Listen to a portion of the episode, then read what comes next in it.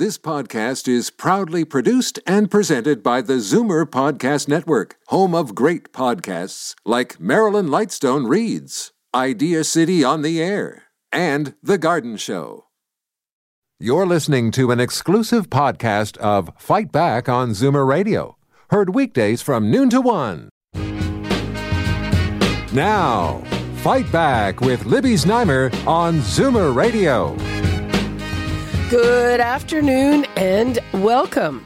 Thursday, of course, is our day to talk about all things municipal. And I'd like to follow up on some info I heard here on this show for the first time, which I found shocking. So, we're heading into peak party season with the CNE this weekend, along with Ashkenaz, TIFF next week, too many other events to mention. And even before all this, it's been really hard and or expensive to get a cab or an Uber. Now, one of the main holdups was the city's delay in rolling out driver training, which is now mandatory. And now we find out that thousands, 3,700 to be exact, of Uber drivers got a pass from a basically fraudulent online course, uh, which has since been delisted, but city officials say, hey, it's fine to keep them on the road. Is that okay? People, what do you think? The numbers to call 416 360 0740, toll free 1 866 740 4740. And now, it's time to tune into the town. And now I am joined by Lauren O'Neill, senior news editor of Blog TO, Karen Stintz, CEO of Variety Village, and David Crombie, former mayor of Toronto. Hi, everyone. Morning, Lib. Uh, let's begin with you, Lauren. You were nodding your head. So, uh, what do you think of that? I'm sure you take the odd Uber. I take quite a few Ubers, yes. Um, I. Oh, just, uh, Sorry, one second. My mic. Oh, wrong way. Okay. Sorry, There we my go. my bad. Oh, my bad. Okay. Uh, sorry, I, I do take quite a few Ubers, yes.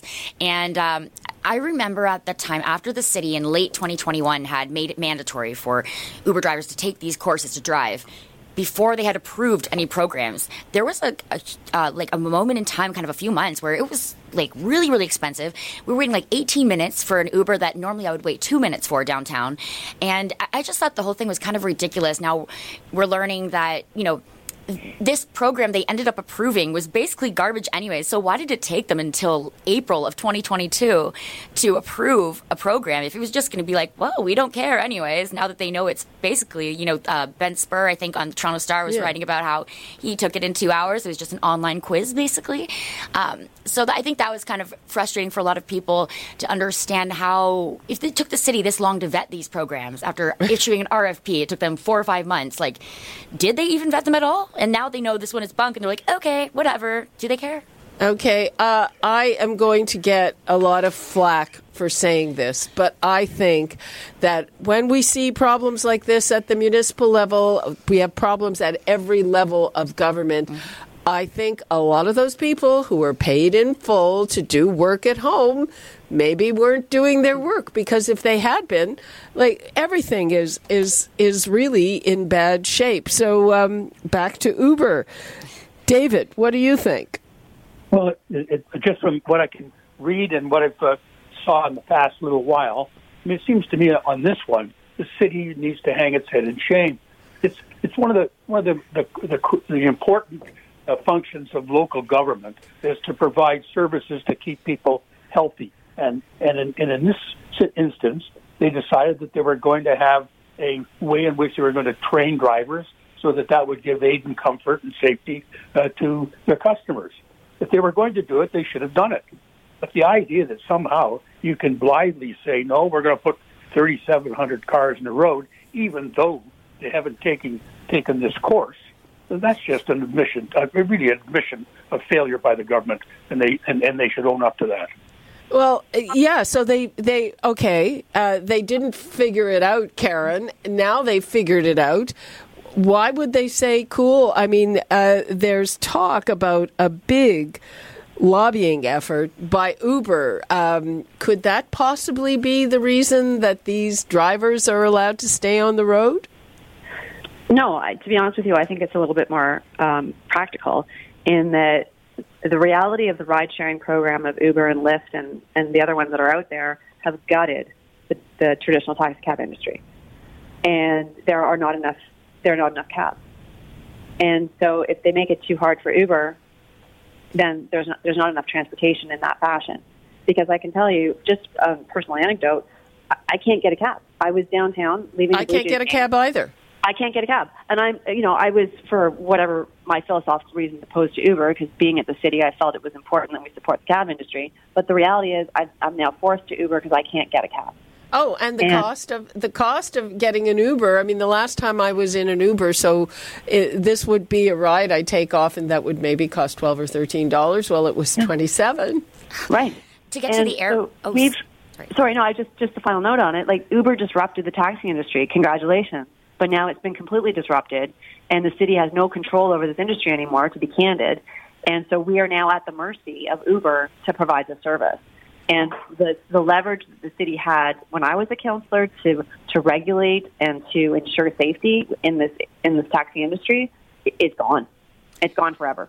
Yeah, I think I think what Karen is saying is right. Like it's the whole kind of transportation industry has been handed over to Uber, but the problem is that Uber is not in a transportation provider. It is a tech company. Exactly. First and foremost, it is an mm-hmm. app, a ride sharing app provider. They're contracting drivers to use their app.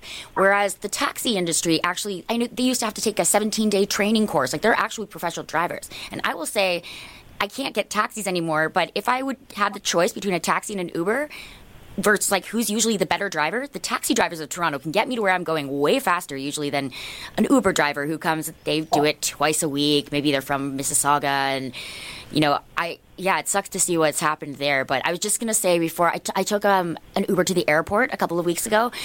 I, it was $150 because of surge pricing, and you're like your hands are tied. What are you to do? Okay, there. I'll, I'll give you a name. There's a company that does cabs to the airport. yeah, I need to and oddly, it is a lot cheaper to get to the airport than to get back for yeah. from the airport, yeah. where another company has a monopoly. Mm. Um, and uh, basically, I mean, they have fares, but they charge more. It was just so I'll give you that name. Yeah, you no, no, don't do that. They don't do surge. That would be nice because Uber does surge, and it's like something that might have cost thirty dollars is all of a sudden exorbitant. It's not thirty dollars. Uh, it's closer to sixty dollars, but it's not one hundred and fifty. Better than one hundred and fifty. Yes, I will get that name from you after. uh, David, is is the genie out of the bottle on this, or uh, can the city do something about this? Well, they, they obviously need to do something about it, or just simply say they're not going to have a training program. I mean, you, you can't just sort of assume that you're going to have a program that doesn't operate because you didn't do it, and that somehow you just let it go by. Now, I think they're going to try and fix it, and how they're going to try and fix it is begin again next year. Fair enough. I, I, I'm with Karen on the point that there's a, a major change in, in the hail in the hail cab business or whatever it might be called. I use, by the way, I don't own a car, so I use Beck all the time uh, inside the city. And if I need to go outside the city, I use Uber. And I find both of them handy, but I'm expecting uh, that that the, the authorities, in this case the city, the, the, the city is doing its job of making sure that they, when they they give license to public carriers or uh, carriers for the public, then they, they are going to assure us that they've been trained properly. If not, they don't think they should be trained, they should say so. If they think they should be trained, they should do it. Well, uh, yeah, I mean, there were apparently this hub. Um, was one of four that were authorized, so they took them off the list. But but again, you know, the, those drivers. I mean, it's a joke. Why should another driver take a real course if these guys got away with you know the ten? I think a fifteen minute online thing. Yeah, I, and I, I agree with that. I don't. I think it's because the city was not serious about what it did. I think it did certain things. It jumped the old seven, 17 day course that you had to take because they thought they needed to. Then, when someone passed away or died as a consequence, they decided they were going to do something else again, but they didn't equip themselves.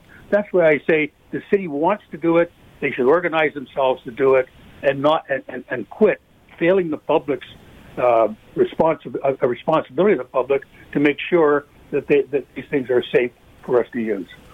Yeah, I mean, uh, you know, the the I guess good news is uh, the reason this is really coming to a head is that everything seems to be back in the city and people are itching to get out. Yeah, no question. And uh, and there's just not enough cabs anymore. Uh, There's not no, there cabs. certainly aren't. Uh, I'm I'm interested, David. Do you get a cab when you want one? Yes, I do. I use Beck all the time, and I call, and they're always within five to ten minutes. Always. Have you done that recently? Yes, I did the other day, and I also used Uber coming down from Georgian Bay. Okay. Well, you're a celebrity, though. They probably see David Crombie on the on the dial. and yeah, They're they like, see me and they say, "Don't answer that." No, no, no. They call me the old guy. The, okay, well, I don't know. Um, can I wonder? Maybe I could spoof my phone. and say David Crombie. Yeah. I can get a cab. Sorry, David. No, Uh, no, no. I know. I've been. I, I, I think Beck has done a good job in re- trying to respond to a quick changing market over the last number of years. So that's and I've used Beck. I used to use the others, but Beck has survived well. Yeah, I well, I don't know about well. We were talking to Christine Hubbard yesterday, and they are really short, like every everyone and everything else. Um, But they have survived. let's put it that way. Their fleet is Fair enough. What cut in half or something. I don't remember the exact number, uh, but you don't see the others on the road. You really don't. So Well, uh, the ambassador program is no longer because why would anybody drive for an ambassador car if they can just drive an Uber, an Uber with half the hassle and half of the regulation? Well, exactly. And again, you know, uh, Uber did a good job of, of sucking us in. It, it was so cheap when it started. And now um, it's not so cheap. It's actually really expensive. Every day is a surge day. Yep. Gee, you don't think we could have told, we could have understood that? Uh, that's, I- one of the, that's one of the oldest ways to get into a business you can think of. Yeah. Cut the price early, raise it later. Uh, well, that's that's why they disrupted because they knew they were they weren't playing the short game; they were playing the long game. Now we're held hostage to Uber, quite candidly. Yeah, and, and, and Uber does do a significant amount of lobbying. If you look at the lobbyist registries for any city, um, it, like they, they have a lot of power and money. So it's it's unfortunate to see a company like that kind of taking over. But it seems like that's the reality of the world these days. It's just you know I wish that the city would do more to regulate and make sure they're good drivers. Because I, I understand the impetus for this whole driver training thing was a young man was killed in the back Exactly. right? And and this happens. And you've heard horror stories about Uber rides in which young women are assaulted in the back, or people are, you know, hurt. Um, it, it's just that the city's not really taking that seriously. After watching the cab industry just get eviscerated, at least at least make sure the new drivers from this big company are legit, like somewhat. well, um, big fail. And that's to city staff. Am I being harsh saying that, you know, there were people maybe not working so hard at home?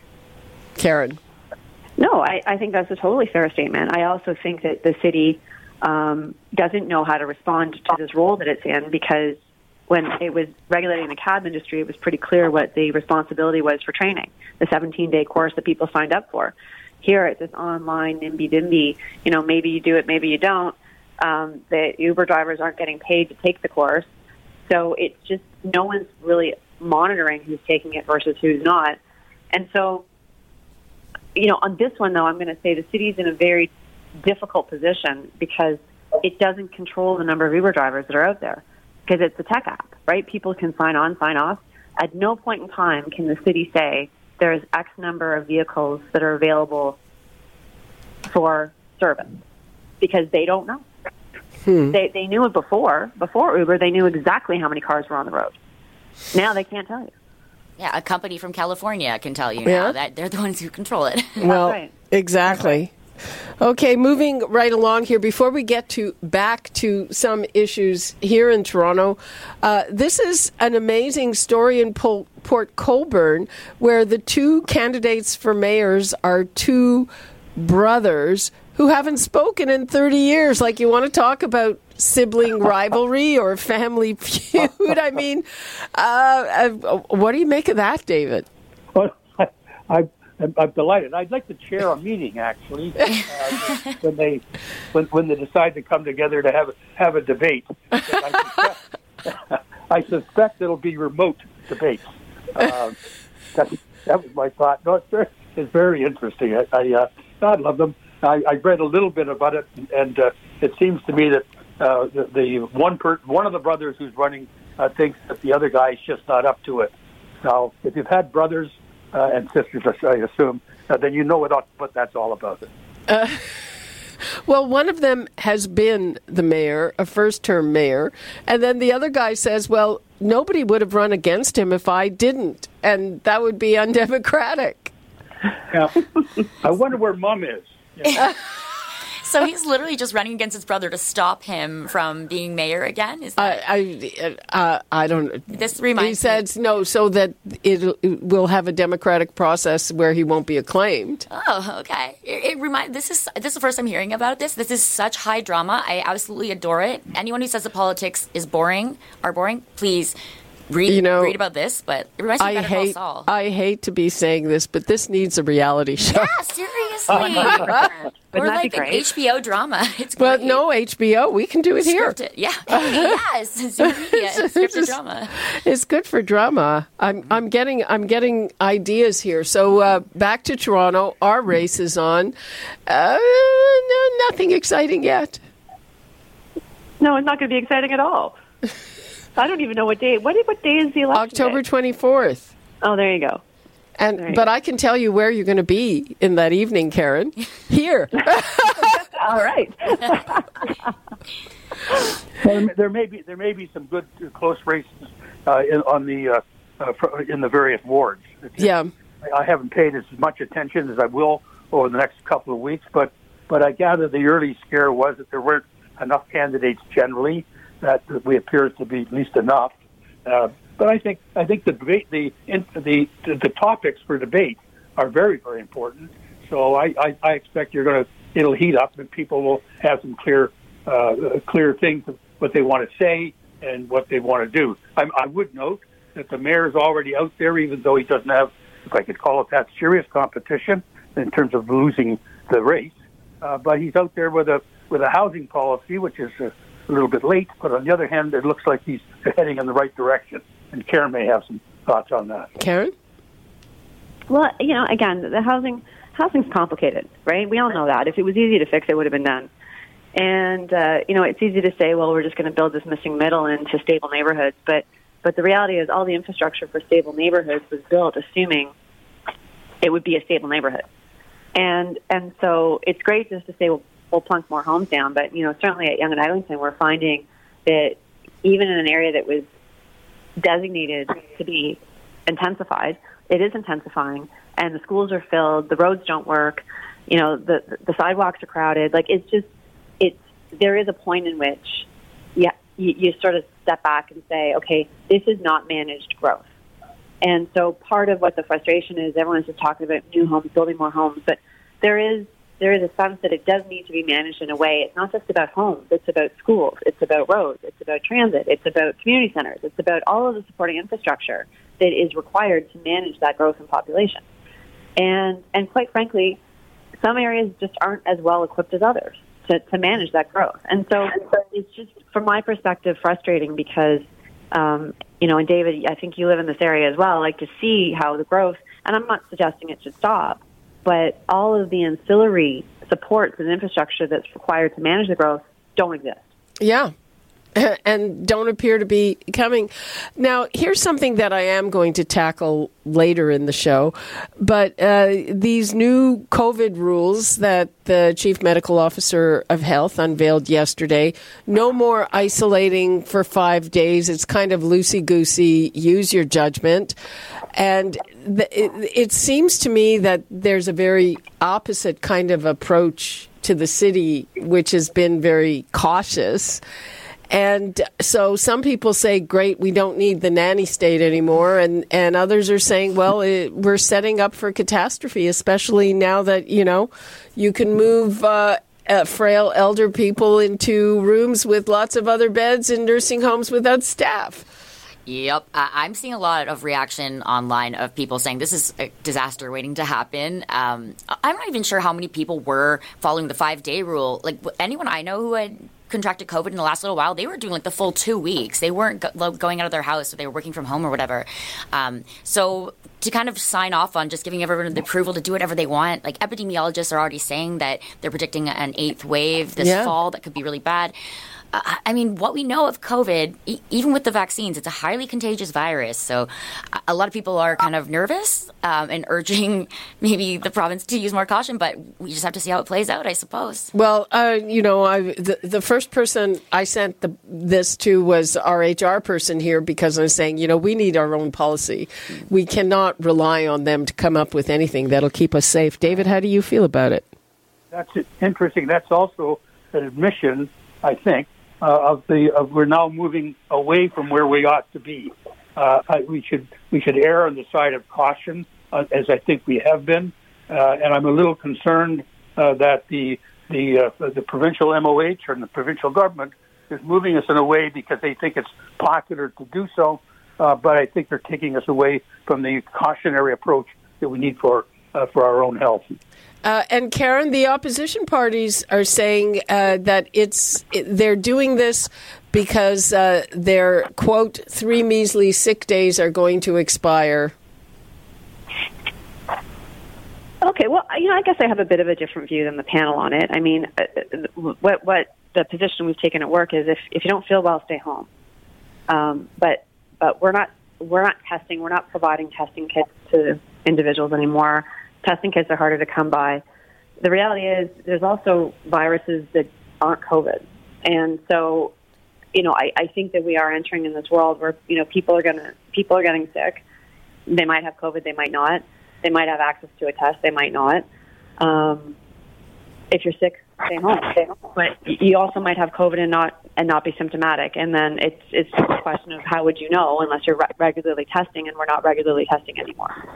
Uh, th- th- And- that's that's your place, but apparently he, he wants uh, teachers and, and school kids to test all the time, which I find baffling. Well, I find that baffling too. But you know, I remember last fall when the kids all went back to school, and any child with a runny nose had needed a PCR test before they could go back to class. And I mean, unfortunately, that's the reality of kids in school. Like kids get colds and people get sick, and it's not. To be candid, I don't think it's reasonable to say if you're sick or not feeling well to stay home for 14 days it's reasonable to say don't come to work if you have a fever, don't come to work if you have symptoms. But at some point, when we have the vaccination rates that we do, it doesn't make sense to keep healthy people at home. Uh, Yeah, well, the the problem I have with this is that it to me what it really says is do do whatever you want. You're on your own. You're on your own. Yeah, we kind of are. I mean, and it's kind of how people are living. And in my world, I've, uh, so Lauren, like that's great that your friends isolate for 14 days.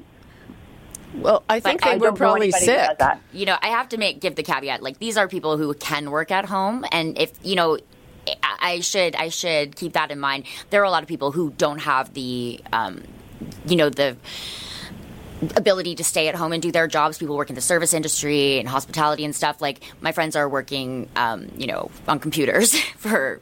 They have the option to do that, but I understand not everyone can. So, I, yeah, I just think we need to definitely be a little more cautious, just generally, because once it spreads, like that's.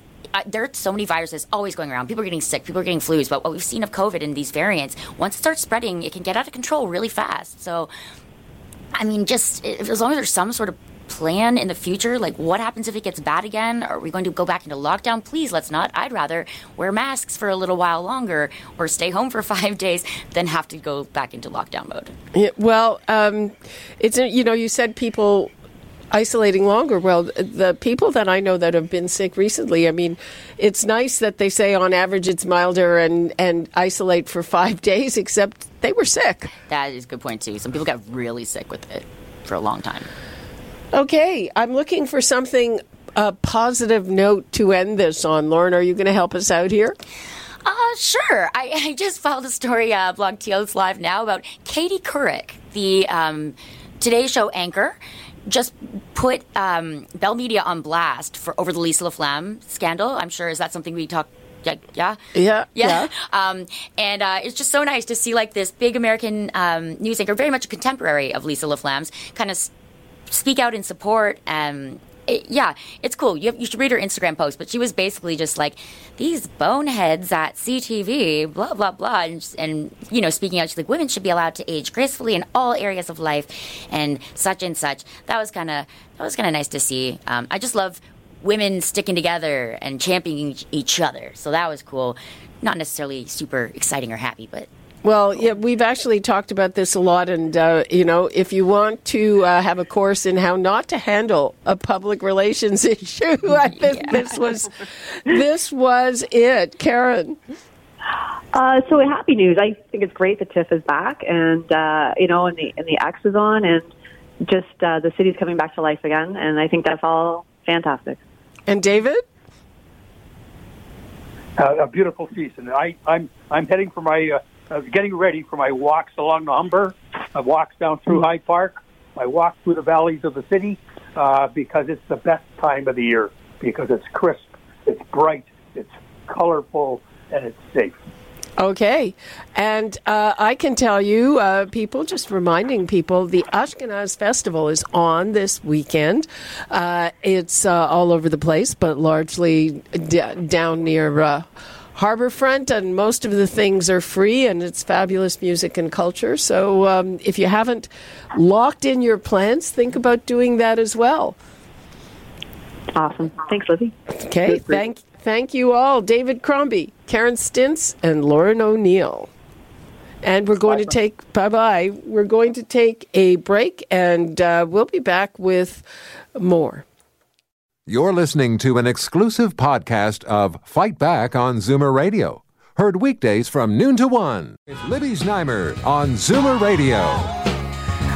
Welcome uh, back. Well, it is late summer, and do you remember this viral video? Holy Christ. I just swallowed a bee. Oh, Holy Christ. I knew that little bugger. Are you okay? I'm good. He's down here buzzing around right now. Well, that's the time Premier Ford swallowed, I think it was a wasp, not a bee. And that's usually not a laughing matter. And well, we are in the midst of peak wasp season, and it's apparently worse than usual. So, have you been fighting off wasps? The numbers to call 416 360 0740, toll free 1 866 740 4740. And now let's go to Dr. Gard Otis, Professor Emeritus of Behavioral Ecology and apiculture at the School of Environmental Studies at the University of Guelph. Dr. Otis, thank you so much. Hi, and thanks, Libby. It's great to be here today with you. Great. So, uh, is it actually worse than usual, and why is that? I don't think it's worse than usual. Should we stop the interview now? No, no, no. Well, it's it, you know what I, I I would agree with you. I've been reading that it's worth it worse than usual, but frankly, usually it's bad enough. Yeah, it's always it always peaks around this time of year, and I think what happens is people get lulled into the idea early in the season that there isn't much happening, and then all of a sudden there are wasps, and so it all of a sudden is worse than I ever remember. But um, since nobody's really tracking the numbers in any definitive way, I can't say one way or another if it's worse than other years. But there are wasps out there, and it's time of season that they're around in numbers, and it's good to review what they do and how to stay safe and all those kinds of things. So let's do it. All right. So, uh, first of all, uh, are they basically everywhere, or are there things that people might have in their gardens that make it worse? Hmm. Uh, if they have a nest in their garden that they don't know about, that would definitely be worse. Uh, my wife discovered one a couple of years ago. She was doing some weeding under a bush and didn't realize that she was weeding, pulling weeds out of a yellow jacket nest, basically. Oh my God! And about 20 stings later, she made it into the house. And uh, fortunately, she's not one of those people who has a hypersensitivity to the bee, to the wasp venom. So she was fine, but it hurt. Um, so yes, if you have a nest, they're all you know that that's the worst, and and it can be hard to know if you have a nest until you bump into them or encounter them. So it's good to keep your eye open if you see like insects flying in and out of something. And wasps aren't tiny, right? They're bigger than a housefly. So you would see something that's reasonably large, and they aren't real fast, so you'd see something fairly slow. And uh, and if you see several of them going in and out of a hole or something, well, then you know you might have a problem that you want to call somebody and get get it taken care of. And what do their nests look like? Are they kind of those, you know, those bee, you know, sorry, I'm the the question yeah, isn't right, very well framed. What is a what does a wasp nest look like? Yeah, well, it depends on the wasp. Um, uh. but all of our social wasps that I say social because they have a queen and they have workers like a honeybee would. And um, all of our social wasps that live here in Ontario build nests out essentially out of paper. They chew up wood pulp and mix it with saliva, and they make these lovely little strips of papery kind of material that hardens up. Um, so the smallest wasp, social wasps we have are called paper wasps, and they just build an open platform. It looks like an open comb hanging horizontally from a under your porch or under an eave or something like that. Um, all the others enclose one or more combs like that in a papery envelope, a, a surface covering. Um, and probably a lot of your listeners will be familiar with the bald-faced hornets that build a great big, almost football-sized thing up in the trees that usually you're unaware is there until the leaves come off the trees and you suddenly realize there was a great big wasp nest right up there above the house or something. Um, and then we have yellow jackets that usually nest either in the ground or in the wall of a building or in the wall of a house. Uh, so we, you don't usually see their combs because they're hidden, but it's the same papery kind of a comb, a horizontal comb or several of them attached to each other. Okay, uh, so um, are you okay if you say keep some Benadryl handy in case you're stung? Because I know people who've stepped on them. I've stepped on one in the past. Um, uh, we saw the premier swallowing one.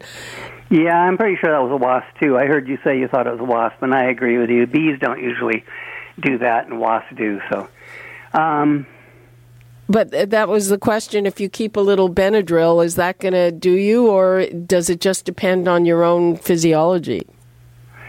Yeah, so the the majority of people, probably 95 plus percent of people, will just have a localized reaction if they get stung. And that means that the venom goes in, it's a foreign protein, your body reacts to it. There's chem- chemicals in the venom that cause pain, so it hurts like a heck, like heck. I'll not swear on the on the radio for you. Um, and then uh, it, it swells up after a period of time, and then you know after a couple of days it's gone.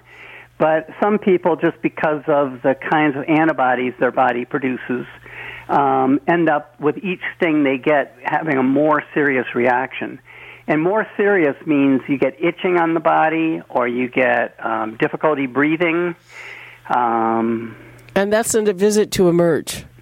And that's when you really need to see it. Yeah, that's when you need to see somebody and check it out. And and then they have ways. Uh, believe it or not, people harvest wasp venom medically. I don't. I don't even know how they do this. But um, so if you go to somebody who's an allergist, they can inject a very tiny amount of venom under the surface of the skin, and then by the reaction, be able to determine how much you re- you uh, react to the venom.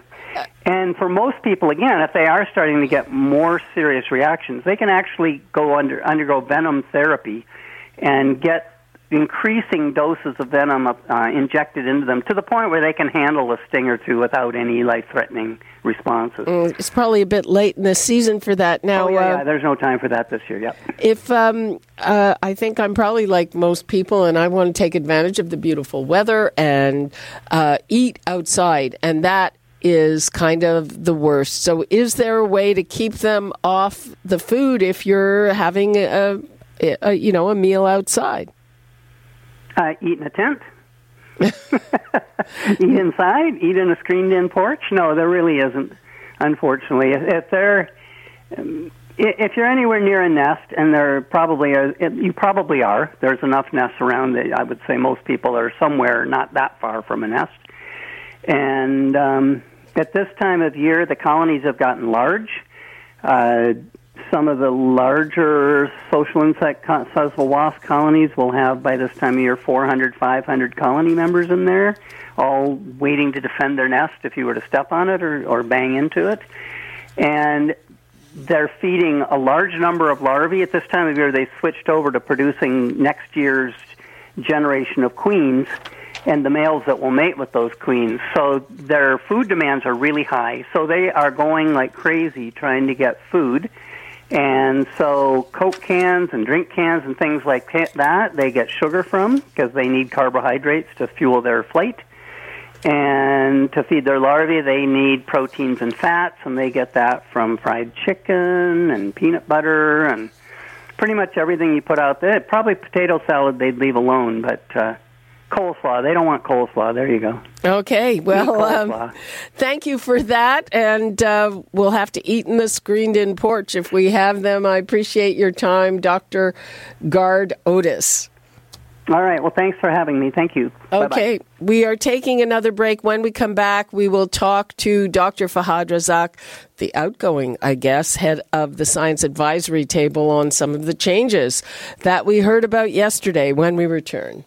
You're listening to an exclusive podcast of Fight Back on Zoomer Radio, heard weekdays from noon to one. Fight Back with Libby Znaimer on Zoomer Radio. Welcome back. Is it a reasonable move now that we're all used to COVID and it looks like it's becoming endemic? Or is the government's removal of the isolation requirement a recipe for disaster as we head into fall and a likely eighth wave? Let's go to Dr. Fahad Razak, the scientific director of Ontario's COVID 19 Science Advisory Table. And I believe the table is still working until what, next week? Hi, Liz. Hi. back. Yes, uh, we are we are wrapping up our existing work, so our our table will be coming to an end over the course of the month. You'll see kind of final work that we're doing uh, put out there. But yes, our table will cease to exist very shortly. So it's been a pleasure to be on all these times. Well, thank you for coming on, but. Uh, restrictions and, and information seems to be being removed at breakneck pace. Uh, what do you make of the latest from Dr. Moore? Yeah, so I mean, I'll, I'll say that I'm. We haven't had a science table uh, group meeting since these announcements were made. So what I'm, you know, can I share with you are my personal feelings on it. I think what you're seeing is uh, a move towards treating COVID as any other respiratory virus, uh, similar to what's being done in some other parts of the world uh, as well. You're seeing this sort of push in other countries, and um, you know, the question, of course, with whenever these changes are made, is is this the right time, and are we appropriately balancing risk and benefit by making these changes? Uh, and my my feeling on it is that you know I'm going to take I'm going to say this as a someone who's a physician in frontline in hospital and looking at the signals in Ontario with uh, with our current August situation showing, for example, that uh, the number of tests that are coming back positive or the wastewater signal that we're anywhere between five to ten times higher than where we were in August 2021. So a year ago, much much lower risk. My personal feeling is that um, it is right now removing these uh, requirements potentially puts us at higher risk going into the fall. But you know, time will tell whether that's the case. The the balance to what I'm saying is that I don't know how strictly these recommendations were being followed. So the, the, the recommendations before this were that if you are positive, you should be isolating for five days. Um, I should mention that the masking requirements for 10 days have remained unchanged. So it's really the isolation requirement. Now, I don't know practically, we don't have good data to know how many people were doing this. For me, from a risk perspective, I would say keep everything in place just because things look worrying as we head into the fall season. Um, but, uh, you know, the change has been made, so we shall see. Well, my question is, uh, and he's talking about who's going to test anyway. I think it, the test kits are harder to come by. I've heard that. Yeah, I, would like to see the test kits uh, remain available out there. I've heard this anecdotally. Again, we don't have great data on this, but I am hearing that they can be harder to secure. But I, you know, you know, again, I'll say this as someone who works in hospitals. So if you look at what we're dealing with here in August, this I've never uh, seen this in my career, which is that you're seeing hospitals struggle across the province with operations, emergency rooms closing, uh, access to imaging tests, for example, being limited because of staffing. Uh, this this does not happen in August. This is typically a recovery period for hospitals, and we do annually have stress kind of fall, winter during influenza season, even before COVID. But to me, that plus the level of uh, virus that's circulating right now uh, puts us at a very high risk going into the fall. And then you're going to have these additional factors: cold weather and people indoors. You know, over two million children back in schools and in small rooms together. So, to me, this is the the com- combination of factors which could make our fall and winter extremely challenging. And and what about um, elders who are removed from the hospital and sent to uh, long term care homes uh, in multiple beds? Is, is is that a setup for another catastrophe? Well, look, our long-term care. You've had a lot of guests on this, and you've asked me about this. Our long-term care uh, situation and what happened early in 2020 is an absolute travesty, and um, I think we should be keeping a very, very close eye on our long-term care uh, sector and our family. Uh, all, many of us have family or friends who are in long-term care. This is our, uh, these are members of our community and members of our family, and we need to keep a very, very close eye on them this fall because, yes, uh, long-term care will remain a high-risk setting as long as new variants keep sweeping through, and, and they continue to sweep through every three to six months. We've seen a new variant sweep through. Um, now, the government is just approving a new version of Moderna which targets the Omicron variants. Uh, how much of a difference do you think that's going to make? It'll make a little bit of a difference, and it's worth it's worth for people out there if you haven't received your dose to go out now and get that dose when it becomes available. So we should be receiving upwards of 10 million doses. I, I think the latest estimate was up, upwards of 12 million doses in Canada, essentially enough for anyone who wants a vaccine. And um, these new bivalent vaccines will continue to have the the uh, the protein in them from the original ancestral strain of the virus that came out of uh, Wuhan a couple of years ago, but they will additionally have a component around Omicron. So it's not exactly the Omicron version that's circulating now, which is primarily uh, what's called BA5. The, the version of this updated vaccine, the bivalent vaccine, has an additional component for BA1, which is what came out earlier this year. But it should still extend our protection in a way that's meaningful. And so, you know, my recommendation would be if you haven't received a third dose, absolutely no question, go out and get a third dose. And that is millions of people in Ontario still. If you are now eligible for anything beyond a third dose, a fourth dose, or even a fifth dose, if you've been more than six months since you've had uh, your last dose, or if you've had an infection six months ago or longer, now is a great time as these bivalents come out. And and as we enter the fall season, if you're starting, if we're starting to see more risk, that can even be as little as three months. Hmm. Uh, now, uh, this is probably the last time I'm going to be talking to you in your capacity as head of the Science Advisory Table. I hope we'll talk again because we cover a lot of health here. Um, so, uh, what are we going to be missing in terms of information as of next week as all of this uh, comes down at once? Yeah, first of all, I'll say, Libby, if there if it, if there's an opportunity to be on again, it would be my mm-hmm. privilege. So all of us are still around. You can reach out to us anytime. Mm-hmm. Um, in terms of a group, though, we we did have the ability to push forward consensus documents, whether it's um, you know related to safety measures for the public as variants come through, strategies for how vaccines are rolled out, modeling results, and you know I'll say this as a clinician, uh, the the recommendations and guidance from the science table on how to use the complex new medications we have for COVID, really complicated, often 10, 15, 20 pages of documentation needed to understand them. Um, these medications were coming out fast and furious the last two years, and we needed to learn how to use them. The, the trial would come out, in the next week we'd be expected to prescribe them to our patients. That do- those documents from the science table were invaluable, not just in Ontario, but I would say nationally and even internationally. We know lots of people were using them. So there's a lot that has to be filled in here now with the science table um, uh, being closed down by the government, and um, so it remains to be seen. I think there are plans that they have. Uh, there haven't been any public announcements yet, but you know I sincerely hope success to whatever comes next because if they succeed, we're healthier, and you know that's what we want. Okay. Thank you so much, Dr. Fahad Razak. Great to be with you. Okay. And now let's bring in Dr. Adil Shamji, the Ontario Liberal Health care, uh, critic. Hi, Dr. Shamji. How are you? Dr. Shamji? Hi. Hi.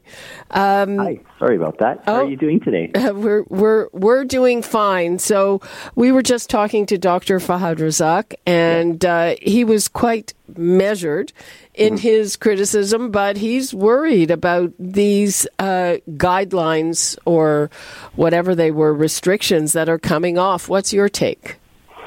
Yeah, certainly. Um, listen, emergency rooms right now are overwhelmed Hospitals are overwhelmed. Long term care homes are overwhelmed. And I am concerned that the guidance that came out yesterday won't address any of these issues and, frankly, may make all of them worse. Um, I understand why Dr. Razak would be would be measured in his response. Truthfully, there does need to be an end game to the pandemic, and we have to find a way that we can safely allow society to return to as normal as possible or as close to normal as possible. But the way I see that unfolding is, you know, we have to have a plan that's a little bit like a toolbox that, that confers layers of protection. For example, you know, we need testing, but that simply isn't happening in the province. We need to have adequate staffed hospital beds, which we are short on. We need enough healthcare workers, which we are short on. We need more vaccination, and we're stalled in the province around 50.7% in terms of people who are boosted. Uh, we need to have antivirals, and even though we have them, the vast majority of the population don't know what they are, uh, whether they're eligible for them, or how to access them. And we need to have, and then you know, finally, we need to have strong reasons, complete public health guidance. And yesterday, for example, when we heard that um, if you are COVID positive, you can return to work as soon as your symptoms are improving. That to me creates a lot of concerns. If I was a teacher in a school, I have to wonder how would I make sure that um, consistently my students with COVID 19 are wearing their mask 100% of the time so they don't infect anyone else? And how do, how do I track it to make sure that that student who has COVID 19 actually wears their mask for 10 full days? That's a lot to put on a teacher. Um, and we didn't hear, you know, for that guidance to come out, we need to have all of these other parts. We need to have good testing, adequate staffed hospital beds, enough healthcare workers, higher vaccination levels, better access to antivirals, and we needed to we needed to hear a strong plan to protect our education sector. I also worry about our employers who now will have some of their employees returning to work with COVID 19 and they do not have the guidance about how they can keep the rest of their workplace uh, adequately um, adequately staffed and adequately protected. Well, so, I, I, think that I think that employers, uh, and I certainly hear. I mean, we will just have to come up with a policy on our own, right? And and that's not the employer's job. You know, public health is supposed to be telling all of us how we should stay safe and keep each other safe, and that is fundamentally missing. You know, uh, the public health doctors have the public health training. You know, the emergency doctors and the clinical physicians have the training. It's not fair to expect teachers to have that training. It's not fair to expect employers to have that training. And, and that advice is fundamentally missing. Um, well, he did give kind of uh, guidance. Uh. I mean, I guess the worrying thing is that it's it's sort of up to people. Right. And and and to me, that is indeed very worrying, especially as we face entering the fall season, where we're going to see a proliferation a proliferation of respiratory illnesses. Um, the summer is typically a period where our hospitals are, are are not as busy. We take a breather and we get caught up on surgeries and, and that kind of thing. But we've been running at 100, 120% through the entire summer. So we're going into respiratory season uh, tired. Our healthcare workers are burnt out. And with the, you know, with the measures that have come out, especially without the other protections that, you know, that I was talking about and advocating for, it would not, it will not surprise me that we will likely see more outbreaks more staffing issues in healthcare institutions and outside healthcare institutions, more people admitted with COVID. And so I'm, I'm worried that we're not adequately protecting the people of Ontario. What about the impact of Bill 7, which uh, passed actually while we were on the air talking about it? And we're going to have elders going to nursing homes, I'm assuming, and uh, being in rooms with three and four people. And I would, uh, I dare say, some of the same conditions that led to the carnage in the first couple of waves. I mean, I'm I'm deeply concerned about that. Just even from the you know from the ethics and and um, you know, just just out of compassion. I mean, Bill Seven is going to separate families. Uh, it will, it you know, it will sell, send elderly people to you know distant, perhaps culturally inappropriate long-term care homes. Um, and it, and I mean, it's written in the legislation that it will do so without patients' consent. Um, uh, or patients or their substitute decision makers' consent. So, you know, for so many reasons, I, I really worry. And even to use, you know, the uh, Minister Calandra's own estimates, you know, over the next few months, it will only clear maybe 200 or 250 beds. And what he's asking the elderly people of Ontario to do is to pay a very, very, very steep price for a very small number of beds. And you know, he could instead be focused on addressing the health human resource uh, shortage with, uh, and repeal Bill 124, which could give us more staffed hospital beds. We could focus on having a better health promotion strategy, improving vaccination rates, deploying our antivirals, and we're not doing any of that thing, uh, any of those things. And so, to me, it's a, it's an extraordinary shame to uh, to impose Bill Seven upon the seniors of our province who have invested in our province, who have built our province, um, and have done nothing to deserve this. Uh, what is your prediction? I mean, do you think that we are going to have a heavy eighth wave, or with vaccination, will it be uh, quote unquote mild? What's your take? You know, uh, it's it's difficult to say, and it will be even more difficult to track now that we don't have you know the the transparency and accountability of the Ontario Science Table, which was which was so responsive and rapid in producing in producing data and, and providing updates.